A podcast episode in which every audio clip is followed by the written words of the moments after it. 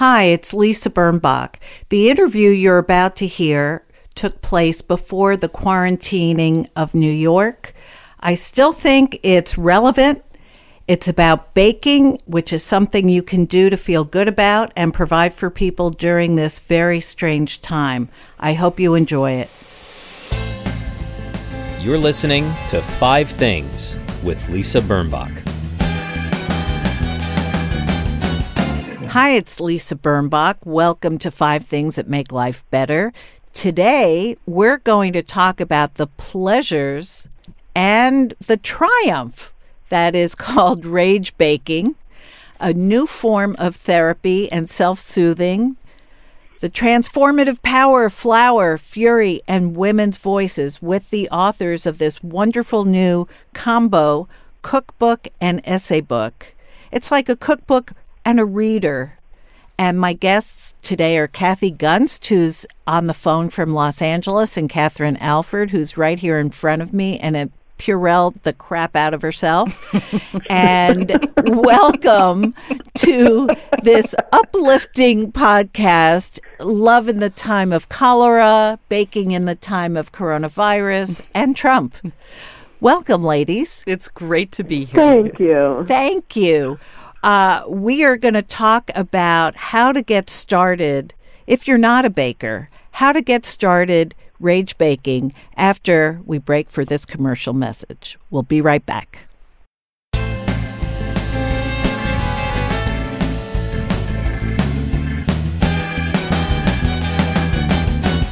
Okay, and we're back. So, did you guys, if you don't mind my being so familiar. Did you guys coin the term rage baking? Uh, this is Kathy. Absolutely not. Uh, the term rage baking goes back, I mean, in many ways, it goes back centuries. Um, you read through history about women during the Revolutionary War when they did not have the right to vote who made election cakes, these very dense, fruit filled cakes that they would make to celebrate voting and elections, even though women didn't have the right to vote, they were in their kitchens and they were baking. We hear about rage baking and the form of baking um, as an expression of rage, anger, frustration through the civil rights movement. We hear about it in the past 10, 12 years in terms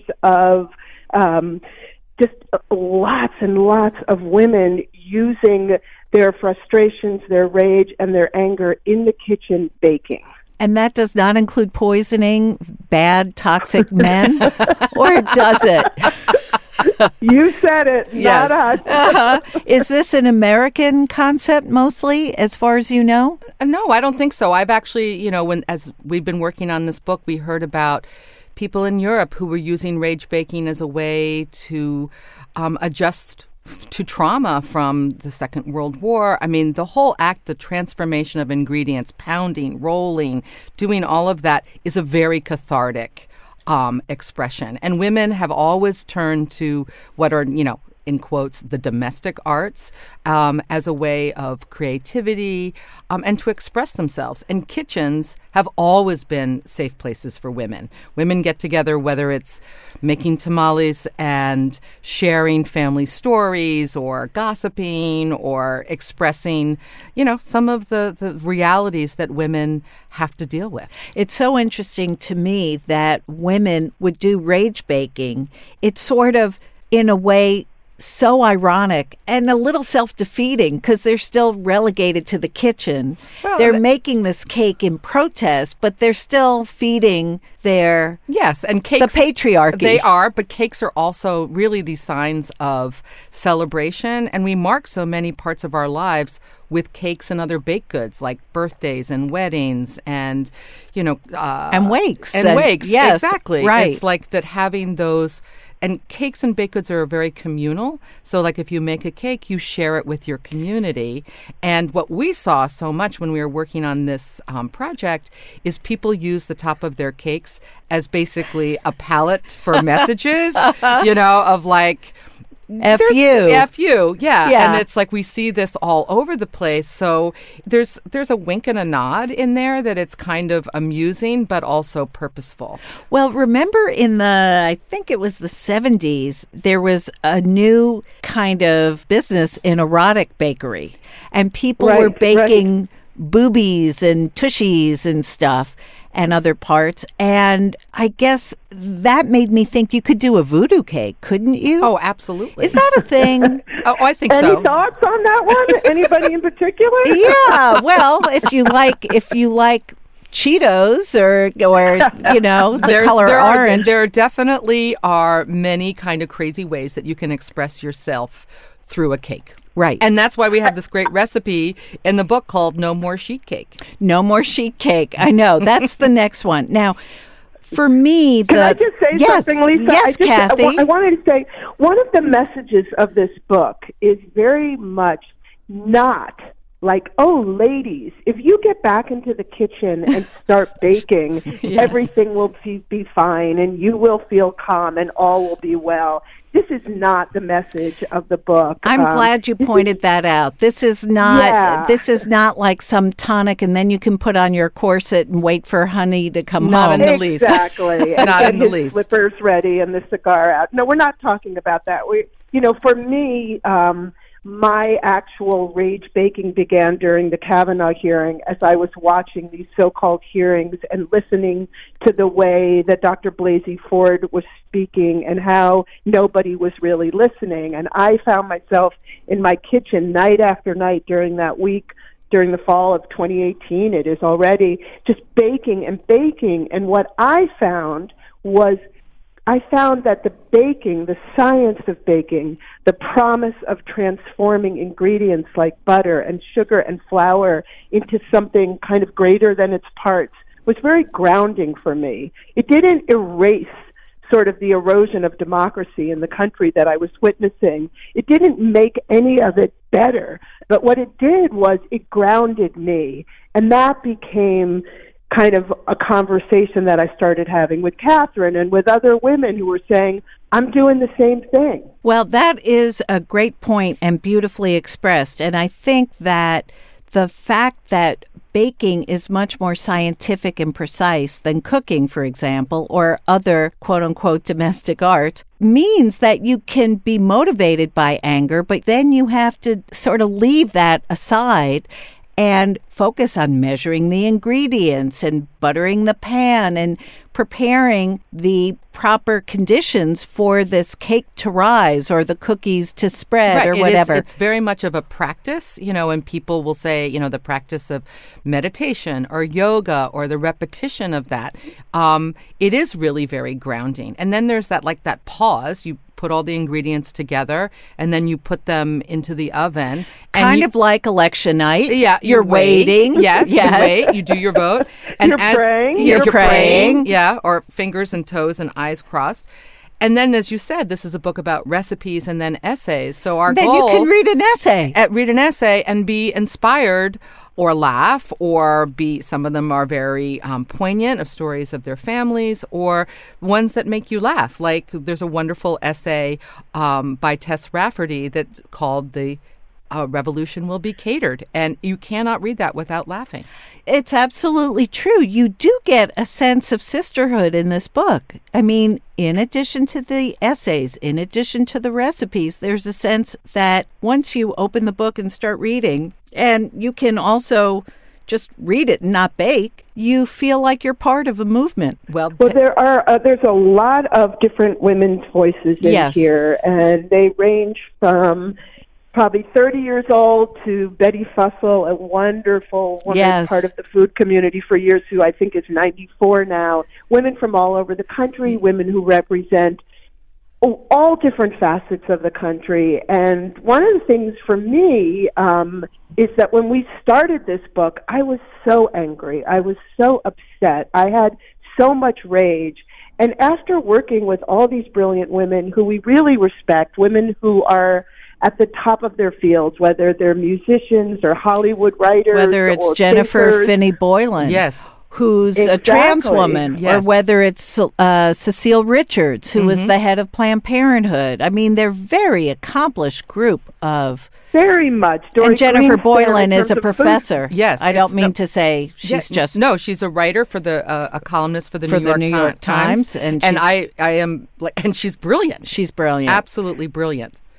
And yeah, so, and yes, what I was going to say is that they all these voices. By the time we were almost done with this project, I had a sense of hope, and I love your word of sisterhood and of women coming together and using their voices in and out of the kitchen to try to deal with some of the trauma and the issues that continue to plague women. We we seem to take two steps forward and three steps back over and over again. Yes, and if we're women and Democrats, we double that, double abs- that recipe. Yes, yes, You and know? that's actually one of the one of the things of this book was that we wanted it to be a pro-social project. So Mm-hmm. a portion of the proceeds are going to go to Emily's List. Oh, that's so great! and, do you know what it stands for? Yes, I do. Earl, it's something yeast. Early Wa- money is like, like yeast. There you go. And it turns out the woman who started Emily's List was once upon a time a baker in Maine, which is my home state. So the the symmetry, the synchronicity of it all. I mean, It's- these, it's a beautiful really thing. For, yeah, and so we're it, it, and, and of course we have to rage bake election night just for Sara Gideon's sake. Just You got it. to You get got rid it. of Susan Collins. Um, we we are working hard for Sara Gideon to replace yes, Susan we Collins. all are. Now, I I am not a baker because um because it's hard. and I don't do if I'm not good at something, I don't like to do it.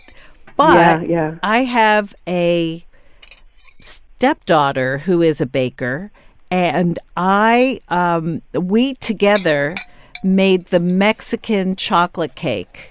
Uh, The Patty leche- Inez's, the, Patty uh, Inez's, um, the uh, almond chocolate. and chocolate leche cake. Yes. And let me just Yep. say, when I say we made it, Mm. I'm going to say she really made it. But I was the Sue. I was the Sue It's to her chef. It is? Oh, okay, I'm trying it's it now. rich. It's chocolatey. Oh, you got it there. Great. Yeah. Oh, my Oh, and God. that little bit of almond in there, which gives it the texture, and oh, it's delicious. It's actually very That's good. a great. Re- but you know, Lisa, I want to say something because as women, I think we tend, as humans, we tend to divide ourselves up as either we're bakers or we're mm-hmm. not bakers. Right. Mm-hmm. And you know, this is my 16th cookbook, and none of them have been about baking. So if you had asked me a few years ago, "Are you a baker, Kathy?" I would say I'm okay, you know, but I'm more of a shoot from the hip, savory kind of Yeah, woman. me too. But the truth is that there are recipes in this book. I have a friend who has a three year old, and he's like, I want to get her rage baking at an early age. So they made Ruth Reichl's oatmeal cookies, Oh, they which did. have five ingredients, and they literally take about 10 minutes. And they're flawless. They're gluten free. They have this delicious, crispy texture. And for anyone that says, I'm not a baker, I would urge you to start with that recipe. And it's in the move on, front, isn't because- it? It's the fir- it's the It's first recipe in the book. Right. Yeah. Okay. Well, As will- for a non-baker, you did an awesome job. thank you. And But- I and actually this whole idea that Kathy's talking about of, you know, you're either sweet or savory, um, is definitely a thing that happens in professional kitchens. And generally, this was my experience, and I write about it in the book. Like, if you're a dude, you get to like all the knives and fire knives. knives and all that sort of then- stuff, and- and and and, and all the- tattoos. and yes, yes. And women and chefs are like, I was like, you're going to be the pastry chef, right? And I was like, well, no, that wasn't my first, you know, impulse. But then I sort of got pushed into that direction. And on the long run, I was better off because I understood the science, and all the guys were like, "I can't do desserts," and I'm Oh, like, funny. "So I'm actually." It served me way better in my career because I could go on both. I could be sweet and savory. That is so interesting. So, what you're saying is being the pastry chef in a kitchen, a professional kitchen, is a little like being an English major at Stanford. Yes, it is. I'm going to use that comparison. Please do. definitely. Feel yes. free. Yes. It's so interesting that and so gratifying that by performing an act of, it's kind of an act of kindness, I find that feeding people makes me happy and it makes me feel bountiful and it's another way of giving something to someone. So in doing that as a rage baker, although I have to say, since there wasn't anything to pound in the chocolate cake, I did tell it to go to hell a few times. Well, that reminds me the of there's that's the spirit. There's a great recipe by Von Diaz, not recipe, excuse me, essay by Von Diaz about cake. I don't know if we can use the title Yeah, of it. yeah, you can. it's, it's "Fuck You Cake." P.S. Right. I love you. right. Um, and it really talks about women's um, Love, hate. love hate Yeah. with desserts and sweets, and how we struggle with body image, and how we beat ourselves up, and like all these voices. Um, we're really part of how we relate to food, how we use food as a way of connecting, how we can use food as transformation. I mean, th- this is a place where women are super strong. and m- are much smarter than we know because Yes. there's a lot to think about. And let's talk about body image for a second. I have a very vivid memory of working in an office years ago nearby a group of people who were all working on a communal project in publishing. And they celebrated everyone's birthday, and it was always so nice. And it was very nice to be near them because if there were extra slices of cake, we get them. But every time they would break out the dessert, they'd say, Oh, I'm going to be so bad. Mm-hmm. Oh, Right, I'm the right. worst. And that Yeah. kind of All self those- loathing. yeah. It's is horrible. that really bad? I mean, bad is is lying to someone. Bad is tripping someone on the stairs. Is eating a brownie so damn bad? No, it's not. And you know, but it's we're- do this to ourselves. Yes, and it's very entrenched. This thinking. these value words that we put on ourselves because we're supposed to be a certain way and we're supposed to look a certain way. And one of the things about baking um, is the joy that it brings. First of all, in the act, the act of being rewarded with this transformative process of these ingredients. But as Katherine pointed out earlier, this sharing, and you just said, Lisa, that there is no greater thing for me than sitting at a table and sharing food with people that are important to me. I mean, it is the single most powerful act. And and in this time of divisiveness, where this country is so severely, severely divided, you know, invite someone to sit at your table and you slice a piece of cake and you have something in common right then and right there. It's not about who are you voting for? How do you feel about this this activism? How do you feel about that issue? It's about we're sharing a piece of cake right here, right now, and there's something so human and mm-hmm. You know timeless about that act that it's a win-win. I am not saying you're going to suddenly understand your Trump-loving friends or for Republicans that they're going to understand why we're sad that Elizabeth Warren dropped out, but there will be something we can share. That's true. It's a peace offering too, mm-hmm. isn't it? Yeah. That's very true. One thing, though, is oh, this is going to sound stupid, but it occurs to me that once upon a time when life was gentle and we actually could take time out of our lives to go to sleep and we didn't have to the news ended at 11:30 p.m. and then you were watching the odd couple and you know uh, didn't have a care in the world well, in those days, nobody was allergic to gluten. Nobody was allergic to dairy. I mean, Yeah. w- can we somehow connect all these? Oh, absolutely, absolutely. okay. Please, do, please Well, I, I will connect te- the dots for okay, me. Well, I will just tell you a, a brief story. One time, in, in a very odd situation, I was actually on Fox News as a as as a segment. Say, uh, Yeah. me too. yes, it was yeah. one of the lower points in my life. Yeah, me too. Um, but I had very big hair that day. Oh, I- it was yes. And I, the producer came in to me and asked me a question. There had been like uh, snow in Arizona, and the price of citrus was going to go up. You know, and he was like.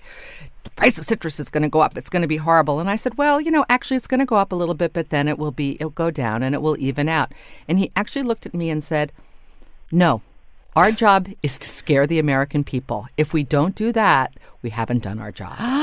Well, they do it very well. And so this is the whole Yeah, thing of like come from fear and scare the hell out of people. And so we've demonized our food. We've taken, you know, it's like it's Too rich, too it's- gluten, and like this. And like, yes, I am not denying the fact that we've messed with our food system in such a way so people do have more reactions to wheat, etc. But it shouldn't come from fear. It should we can make those adjustments through care versus fear. And that's and being more mindful of what we eat. And so I we think do that's a great metaphor for a lot of things, Katherine. Exactly, Yes. exactly. It's like scaring people is it's it well it, it drives a lot of consumerism. Just be like let's As- look at Purell. yes, Yeah, it's like- exactly. it's like now selling for $150 a wipe. if we only How about toilet paper? oh my god You it's can't have really- it. You, it's like really we should have just uh, you know Instead of The Bachelor, we could all fight over health care and, and, and, and uh, I don't know. Yeah, some toilet paper. That, Yeah. It's kind there of you go. apt. There you go. Um, can I just tell you that I represent a small but but robust uh, section of American women who don't like peanut butter in cake. well I Or think you- cooking. I'm on, I think I'm you on met your Kathy. Team. Oh, I'm on your team. Well, when I say only do robust, I peanut mean- butter and savory. when when I said robust, I meant you and me, uh, because we seem to be. I I don't get it. I love I know. peanut butter uh, and jelly. I like peanut butter. Well, that's really Pa- I- yeah, I, Dan I like noodles. peanuts. Yeah, in cold love it. sesame noodles. Satay sauce. Yes, love it. Yes. Okay. Yes. Also, so also, I have to tell you, fruit and chocolate to me. I know now this is a smaller interest group. I may be the only person in it. I you don't want a chocolate dip strawberry. Oh, ew, get it away from me. Ew. No. Get it away. Can I just can I say something about the peanut butter? Yes, say anything you want. And also, don't even stick to a subject. I certainly am not.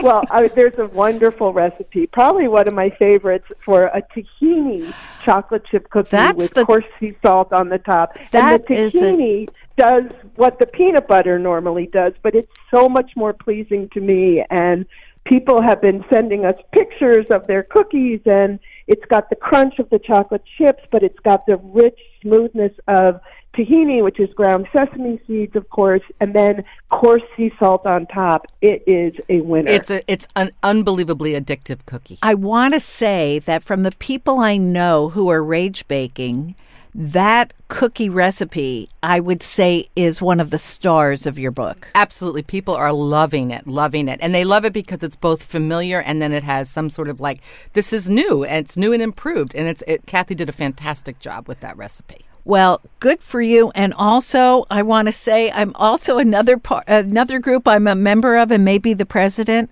is putting salt on everything.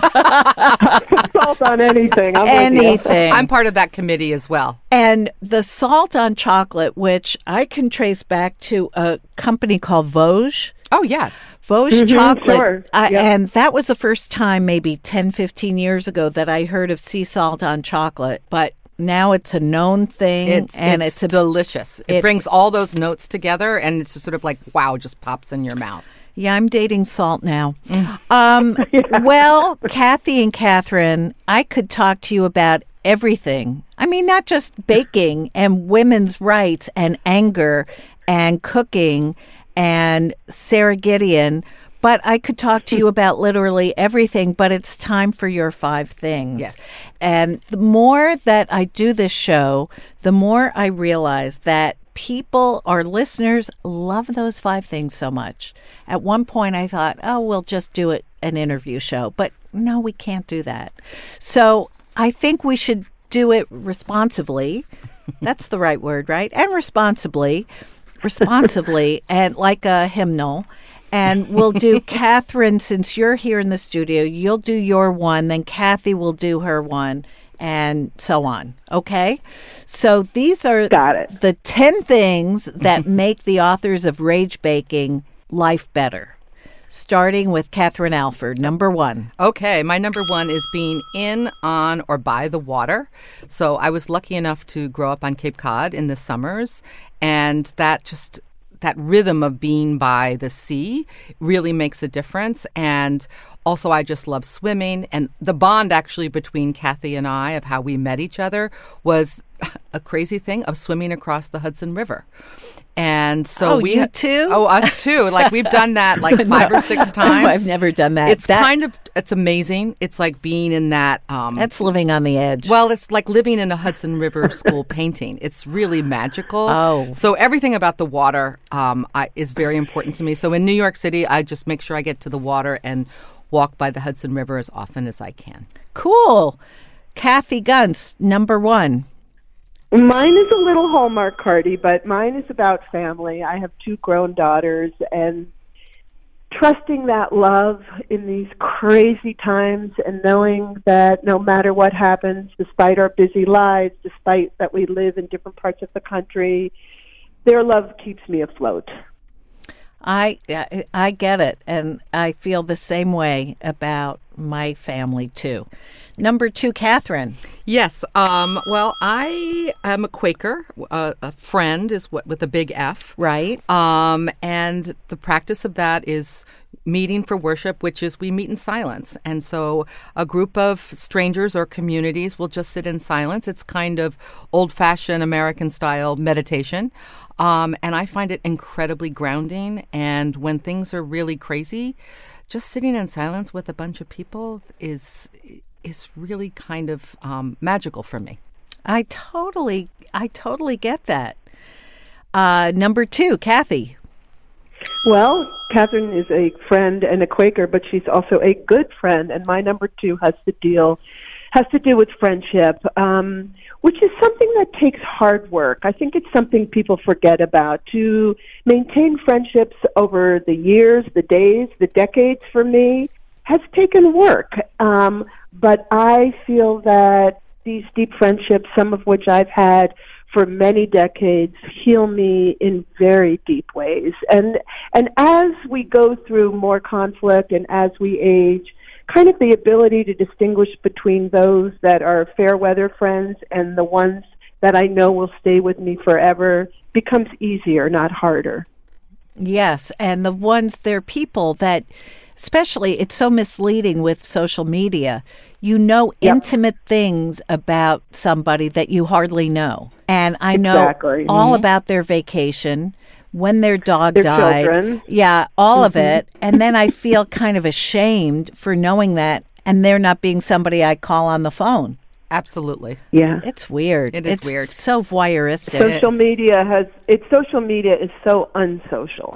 It's it's the devil. I think it is. And you know what? Zuckerberg is Satan. and you know what? Sheryl's no better. I get you. I get you. I feel betrayed by her. I understand exactly what you mean. Thank you. Number three. Okay, so number three is cooking with and for friends, which is sort of a extension of what Kathy was saying. And like this is, I mean, this is kind of another practice. Like I, I love having people over to my house, whether it's four or forty. Um, every year at Christmas, we have over forty-five people to our house for dinner and Christmas Eve, and I cook it. And it's something that um, She's amazing. I love doing it, and it's like, um, but I also like, you know, when this crazy time when no one's going out, like, come over to my house for dinner. Um, When? Um, tomorrow. but it's like, like the whole, it's, it's just, it's, it's just makes me really happy. I, I don't look at it as a chore. I mean, I know some people hate. It's like they feel like it's a performance and all of that. But I just, when I sit down at a table and I look around at the people that are there and they're enjoying food and they're talking, I just like, I always take a little moment of like, you know, this is what life is about. Yep. Yep. I'm humbled by that. Kathy, number three. Um, my third one, yeah, has to do with the outdoors and nature. Um, my dad was a jock, and he was a big tennis player. And when I grew up, one of the ridiculous ways that I chose to rebel was to hate exercise and hate movement because because I was stupid. Um, but as I have grown, You outgrew- um, I, you outgrew I now it. under, I know what a silly thing to rebel against, though. But I have um, increasingly understood how important moving my body is and whether it's swimming or hiking or taking long walks i really love the way that my mind shifts out of the minutia and the anxiety and the tensions of everything that's happening which increases by the minute these days Mm-hmm. and when i ask my body to do hard work it takes over for my mind in a way that i am deeply grateful for I understand. And I think even long walks in New York are very, Very nice, restorative. Very restorative. Um, n- absolutely number four, Katherine. Okay, this is one of my favorites and really important for everyone to do right now is I love to go to Chinatown. I love to travel and sometimes, you know, I'm here in town and I can't get away and I want to have a feeling of being away and going to Chinatown and not, you know, like I don't read Chinese, so I don't understand the signs. I love that not knowing of being in Being that a, f- being a little bit of an outsider. yeah, I love that feeling because it it informs me of how other people move through the world. I love the markets. I love the you know the the energy, the whole difference of it, and I can do that and be away and here at the same time. Um, and it makes me it, it, it just it's very restorative for me. It and it could be ta- it could be Chinatown or any of the Latino markets in Queens. I mean that idea of being putting yourself in another culture and absorbing that and taking that all in is very powerful to me. And it also supports immigrants. Yes. And it Exactly. supports a culture that's been demonized. Yes, yes, and Very people good. should be going to Chinatown right now. It's it's really, really, really scary what's happening um, in those communities with the fear and an inherent bias that's in that. Absolutely. I had Chinese food last night. Number four, Kathy. Um, my number four, I think I've touched on a bit, but it really is about the act of cooking and baking, but also chopping and grating and smashing. And for me, you know, everybody's like, oh, you must have all this really cool equipment. You must have a food processor. You must have a sous vide machine. You must have Oh, this yes, and that. sous and vide, right. I actually, re- I do not have one of those. I do not like cooking with plastic, but that's another subject. Um, but I love the meditative practice of chopping something and of getting it to the exact texture and that I want. And I love cooking and I love being in my kitchen and I now love baking and um, as I touched on earlier, the sharing of that food that I've made, of sitting around a table with people I love or maybe like a lot or hope to like a lot, and sharing a still warm pie or a plate of those tahini cookies with sea salt this is this is one of life's great pleasures for me and as people stay home more and as the fear of this virus and all the fears that are swirling around don't forget to share food with people that you love and whether you send it over to them or you feel healthy enough to invite them into your kitchen and at your table this is a practice that can really heal your heart Well, why is it?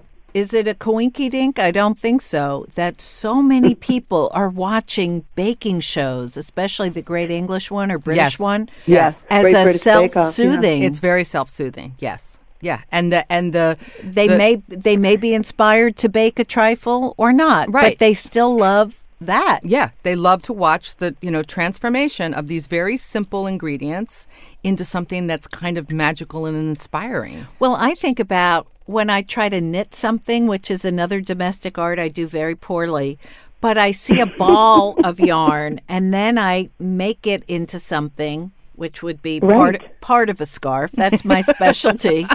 a half scarf or a wow scar. lisa we have A a, lot in A common. A Scott.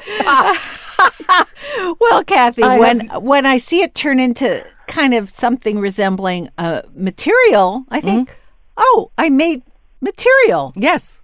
right, right. before I unravel it. And uh, then, Yeah, The exactly. other thing I think about the Great British Bake Off, not to get stuck on that, is that unlike many American television shows, those contestants treat each other with such kindness and camaraderie. And I have to believe that's part of the appeal too. Oh, Rather absolutely. Than Uh, being- I, I think that's what everybody talks about first is that it's not mean spirited and it's not a co- Not it's at all. they're rooting so for one another. to each other. When Yes. someone screws up, they all gather around and help. It's like, of course, there are lessons to be learned watching those British people bake.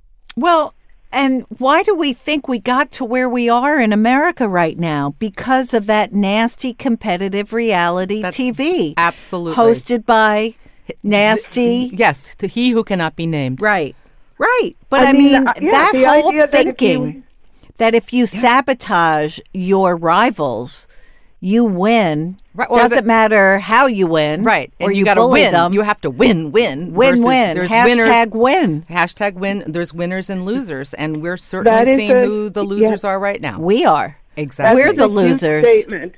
I mean, if you if you tell if you're trying to tell people that if you hate hard enough, you can go to the very top. That is a very toxic, dangerous message. Yes. I couldn't agree more. If you wake up every day in your golden room with your gold toilet and are rage tweeting frantically, there's something wrong with you. Well, and there's a difference between rage and hate. Yes, Rage is uh, anger, and it's about you know- uncontrolled. Well, right? it's also it's like wanting to t- change something that's there. Hate is like very personal and negative. oh well, maybe he hate tweets, Yes, I think he hate tweets. not rage tweets. No, he hate tweets. And there's also- a lot of hate in that. In yeah, that. like just yeah, just a lot. Ick. Yeah. Okay, number five, Katherine.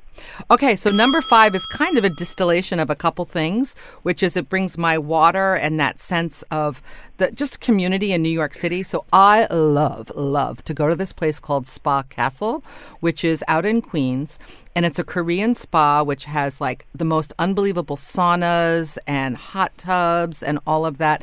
And it is where all of New York goes to relax old, young. You hear like there are 800 languages in New York, and sometimes I feel like I'm hearing all 800 of them oh, there. wow. It's like and like little kids and old ladies, and you know, it's just it is such a celebration of the human body, and everyone like all the men. Get in their blue outfits, and all the women get in their pink outfits. There's uh-huh. no bath, you know. It's like so everyone becomes neutralized, and you just a physically you are transformed through the heat the water etc but i'm also i also love it so much because it celebrates all of what i love about new york which is the diversity and just and the and the and just simply the human bodies in all their glory fat slim big small old it just is it's just a really magical place for me I've heard about it, and I am going to go there. It's- not not this week. yeah no Yeah. Not, not this week Not this but week. it's it's pretty it's it's pretty fantastic Okay, I've been there in like in the middle of December in the snow. Oh. In like outside in like the hot tubs and it's all steamy and oh, wonderful. Oh, that And- sounds great. And you know, when it's not it's not fancy pants, it's just really it's so human and so great. Cool, cool. And Kathy, you're number five. My number five, which maybe should have been my number one, has to do with the written word. As someone who has always written from the age of 10 in her little pink diary with the heart lock, um, I really believe deeply in the power of the written word. I believe in the truth, and I believe that telling stories about the human experience, whether it's fiction or nonfiction, is so capable of bringing people together and helping sort of illuminate this thing we call the human experience. And I find writing makes me feel so much less alone. And so I think the power of the written word has never been stronger. And I do think that in the next few months, as we're sort of hunkering down, people Yeah. may rediscover the pleasure of the printed word. Absolutely. Yeah.